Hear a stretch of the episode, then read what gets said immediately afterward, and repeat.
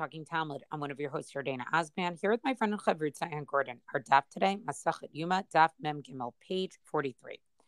The bulk of this daf, or at least Samad Aleph, deals with the continuation of Ula, going through every single pasuk with Paraduma and trying to make the point that you need to read these pasukim very carefully because the conditions or framework of what is true with one pasuk seems to always reverse itself with the other pasuk, with the next pasuk. Um, and so we see this, and even within there, there's some machlokas, even with the Tanaim, of you know who was allowed to mix, who was allowed to collect the ash. But all of this is based on midrash halacha. I think one thing we didn't mention last time, which uh, I neglected to say, Anne, is that you know a lot of this midrash halacha is actually what we call uh, the sifra. This is all basically Tanaitic um, explanations, particularly on, well, really only on Sefer Vayikra. Um, and that's a lot of what we're seeing here on these pages. Um, so I just want to go on here after Ula concludes everything that he had to say here. We have the following statement from Ravasi. Amar Rabbi Asi. Rabbi Asi says, Ki habuba Rabbi Yochanan v'Reish Lakish b'para. When Rabbi Yochanan and Reish Lakish were going through, you know, the Para Aduma passage, and again, trying to find sort of what's the uniform framework here. And that's really what Ula was trying to do. And Ula was basically showing there isn't really a uniform framework here, right? Each pasuk seems to change what it is and who it is that we're talking about. Lo maski mina ella tala uh, uh, karva. So they were basically, this is the saying here, they were able to bring up from it only what a fox brings up from the plowed field right? So, what's the meaning of this? Is that they basically weren't able to come up with any type of approach to say, this is how everything could be explained uniformly, right? Instead, so they were like a fox who goes across a plowed field and doesn't come with anything else other than the dust that's at the fox's feet. So they weren't able to actually um, do this. Ella Imri, mashma motzi miyad, mashma umashma mimila, right? So they were basically only only able to say that there's an applied condition in one verse and then that's re- that that that reverses the implied condition of the previous verse and then there's an implied condition in the next one that's on its own in other words they're acknowledging that there's sort of this back and forth through all of the psukim um, itself um, and so i think it's interesting to see uh, well, first of all, I think it makes sense for para aduma, right? We always say that para aduma is sort of the classic chok, right? What does that mean? That it's a chok is it's a mitzvah that we totally can't understand. And we know that there's many pieces of the paraduma. Why is it that you take this red cow and sprinkle the ashes and suddenly somebody becomes tame and goes to tahor? Why is it that the Kohen who prepares it actually becomes tame, but has to start off in a state of, of being tahor? So there's a lot of questions about paraduma. And so I think in a way it makes sense also that if it's truly the definition of a chok, that we can't actually come up with a framework because that's exactly the idea. There's nothing that's truly understandable about the concept of paraduma. And I think this small passage plays into that and explains it as, as well. Um, I think, first of all, thank you for the clarification and the explanation. I happen to like this this uh, story about the fox because I have a note here that says the idea of the fox is that because he's his footprints are small and he's basically light on his feet. And so therefore right so then he's leaving he's leaving very light prints meaning it's not very helpful which i find to be like such a long explanation for something that you could just say it's not very helpful. Um so that's one thing. I think that i just found that as a as a comment on the on the fox story. Um i think it's interesting your point Dana, about the paraduma being so incomprehensible and yet here it is again brought to make Yom Kippur more comprehensible. That's an interesting point too, right? We're using the paraduma, and and maybe the paraduma shouldn't be brought, or we would think it wouldn't be brought because it's so its own thing, and yet we're using a lot of parallels to be like, well, if this is true of Yom Kippur, could this be true of paraduma, or is the opposite? So, I, I just think everything about paraduma is not understandable, and we see this with this lengthy explanation of Ula, and then even with this final short passage with Rabbi Yochanan and Reish Lakish, that even they they were not able to really figure this out. Um, before you go on to the mission, I just want to point out this small little passage here, which you know really reads pretty straightforwardly, but I think is an important point. where it says Balo Eitzel Paroshnia, right? The Kohen Gadol goes to the par, the chatat that's going to be a par, a second time and again says a vidui. Mashna bevidui rishon delo amar uvnei aron am So it asks the obvious question, which is, why is it that for the first, um, you know, vidui he doesn't mention Aaron ubnei kodshacha, umayshna bevidui sheni de amar ubnei Aaron am kodshacha. So why is it mentioned in the second vidui specifically?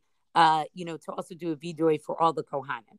Tana debe Rabbi Yishmael kachi midat hadin notana right? So there was a brisa taught in the you know academy of Rabbi Yishmael that this is you, you know midat hadin notana. This, this is what what would this is logically what makes sense. Mutavia zakai bichaper It's better that an innocent person, right, tries to get atonement for the guilty. The rather than a guilty person should gain atonement for the guilty. So, in, in other words, the idea is the Kohen Gadol initially needs to do a vidui for his for him and his own personal immediate family first.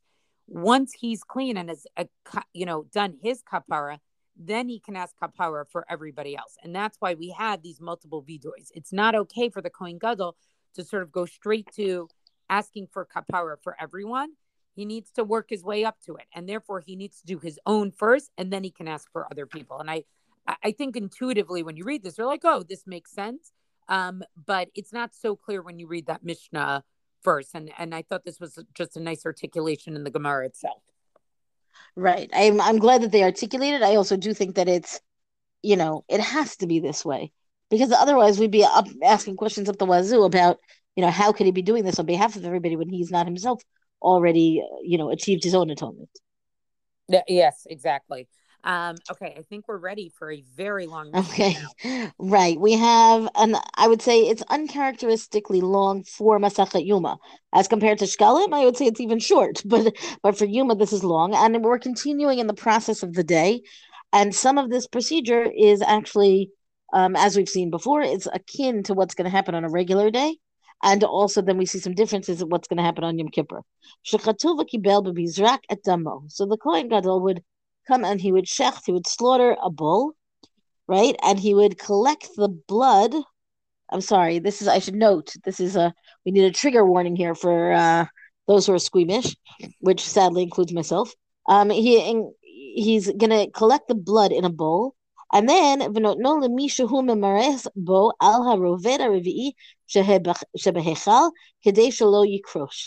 he's um he's got a he's got an assistant there the Kohen Gadol, and he hands off the bowl, meaning he collects the blood, and then stir it.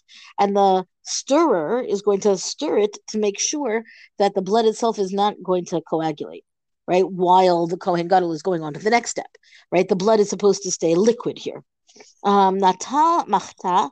So then what he does, the Kohen Gadol takes his his um censer of incense, machta, he goes up the top of the altar, ובינה גחלים עלייך ואילך ואילך. He, um, he puts the coals here and there, right, on both sides of the Mizbeach. וחוטא מן המעקולות הפנימיות, and he would, um, he kind of digs amongst those that have already, the inner ones that have already been consumed. וירד והניחה על הרובד הרביעי שבעזרה. And then he comes down he takes the the the pan from the coals with the coals, and he puts them on. It says the rovid harivi, the first, the fourth row, which means like of the tiles that would be in the in the courtyard. So again, this is very um, dictated, specific procedure. Okay, and uh, also it seems that the the I should say the this Rovet Harivi'i, that's where the stirrer was standing also. This is it's mentioned twice just in this very beginning of the Mishnah. The Mishnah continues. בכל יום היה חוטא בשל כסף ומערה בתוך של זהב, והיום חוטא בשל זהב ובה היה מכניס.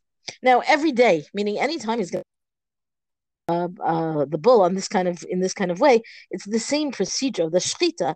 But on this day, no, on every other day, he would scoop up the coals the pan would be made of silver, and he would pour those coals into a pan of gold. On Yom Kippur, he scoops up the coals to begin with a pan of gold, and then with that same coal, with that same pan, he brings them into the Kodesh Kodeshim. So this is, as I say, this is a certain amount that is the same as every day, and a certain amount of divergence. And then another comment on this in the same kind of way. B'chol yom on every day. On every day, meaning every other day than Yom Kippur, he would scoop up the coals. He would in a pan that would hold four kav. That's a measurement, and he would pour the coals into a different pan of three kav. V'hayom, meaning Yom Kippur, he would scoop up three kabin to begin with. It's not that he would he would um scoop up four. He takes the three and he would bring them into the Kodesh Kodeshim. Machnis means he would enter with it. It doesn't tell us where he's entering, but we all understand this is where he's going. Rabbi Yossi Omer b'chol yom b'shel kabin b'shlosh kabin uvahaya machnis. Rabbi Yossi says that the regular day was a different plan meaning he agrees with the same procedure for Yom Kippur, but he says that regularly the coal pan would be one of a sa'ah. A sa'ah is six kabin, as opposed to four, which is then reduced to three. So really, you know, on a regular day, it seems that there's more coals and he takes more of them. And then perhaps here we have some insight as to yom kveda, vayom kala. On every other day, the coal pan is very heavy. Um, and the, the reason it's heavy, it seems to be according to the commentaries, is that the metal itself was heavy, meaning it's a heavy pan. They want it to be sturdy and to last, right? This is something that is in use really every day. Why is it light on this day? Gadol has to conserve his energy, and if he uses all of his energy to carry the pan, then he might be in trouble for the actual avodah that he needs to do later on in the day. On every other day, the handle is short, and on this day, it's long meaning it's long so that he could use his arm to support the weight of the pan. It's a matter of, I don't know what, torque, right? Meaning this is something about the way um, the way weight is distributed on a long handle or a short handle. And the idea is that the long handle will make it easier for him to maneuver it and to just to wield it.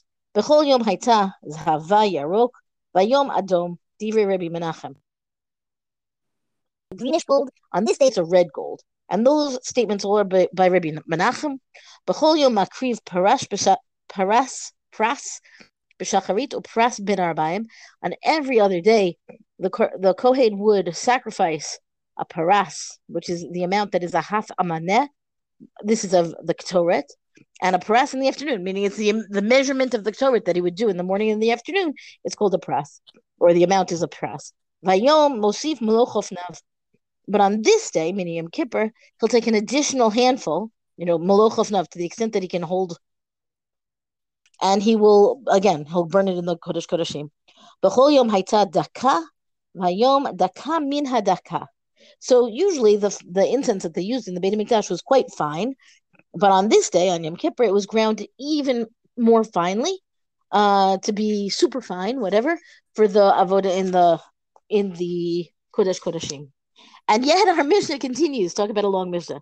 B'chol yom kohanim olim b'mizracho shel keves kevesh v'yordin b'maravo. So on every other day, the we can have a whole manishtana just for this, right?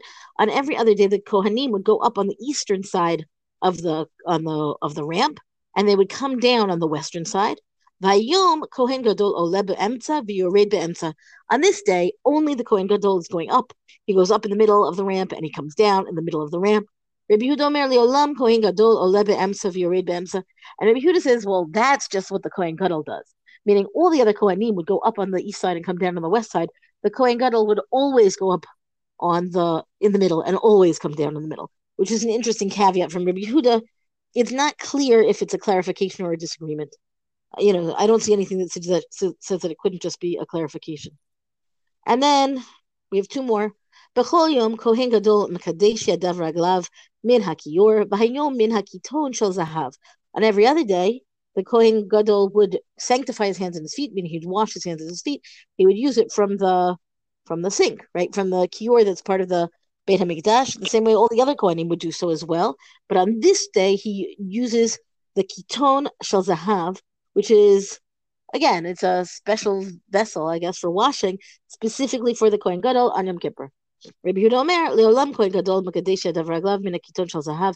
In this case, it's clear that Rabbi Huda is disagreeing, and he says, no, no. He every other day of the year he also would use um, the the Kiton Shel Zahav. So maybe he's disagreeing actually for the ramp as well. And then B'chol Yom Haya Hayusham Arba Marachot Bayom Chamesh. On every day you have four arrangements of wood set up on Mizbeach, and but on this day you have five. Divrei Rabbi Meir, Rabbi Yossi Omer, Vayom. So the question is, do you have four, but today five, or do you have three, but today four? Is a machloka between Rabbi Meir and Rabbi Yossi. These are the arrangements on the mizbeach of the wood that would burn the various korbanot. Rabbi Yehuda b'chol yom shtayim v'yom shalosh. And we have a third opinion that Rabbi Yehuda says, because each time I guess he really is disagreeing. He says every day there would be two, but on this day you have three, meaning again the arrangements of the wood on the on the mizbeach. And the question is, you know, exactly what they're going to be, what they're going to be used for. Now, I think that this long Mishnah, and th- we really don't have much Gemara on this stuff. We get to the Gemara on, on this same Mishnah, you know, tomorrow. Um, it's really separating. You know, it's talking about, uh, as I said, manish tana. What's the difference between the all these same procedures, which are technically part of a daily avoda as well? How do they differ when that day becomes Yom Kippur? And some of it is who's doing what, and some of it is exactly what is being done and how. What's interesting to me is that, you know, we're sort of teaching about the regular avoda, starting with the day of the most specific avoda. Like, why isn't, you know, there isn't really a Mishnah that's going through this is what a typical day in the Beit HaMikdash was like. Instead, we're using Yom Kippur as a way to get into the daily avoda. Just from an organizational point of view, it's interesting. Right. I might have thought that there would be a Mishnah that says this is what the how the avoda looks, and then like with a caveat, but on Yom Kippur they would do thus and such. And it's the opposite of that. It's the saying, you know, this is how it's done on well, no, it says each time on every other day they do this, and on this day they do that. What's strange about it is the focus, of course, of the entire Masachet is Yom Kippur. So to be kind of teaching us about the korbanot of the everyday kind of agav, meaning by the by of teaching us about Yom Kippur, is an interesting method. Exactly, and I, I just, you know, just we're making note of it. Just pay attention to it. Well, that's our DAF discussion for the day. Rank us reviews on all major podcasts. Thank you to Rabbi Michelle Farber for hosting us on the Hadran website. Let us know what you thought about the staff on our Talking Talmud Facebook page. And until tomorrow, go and learn. Thank you.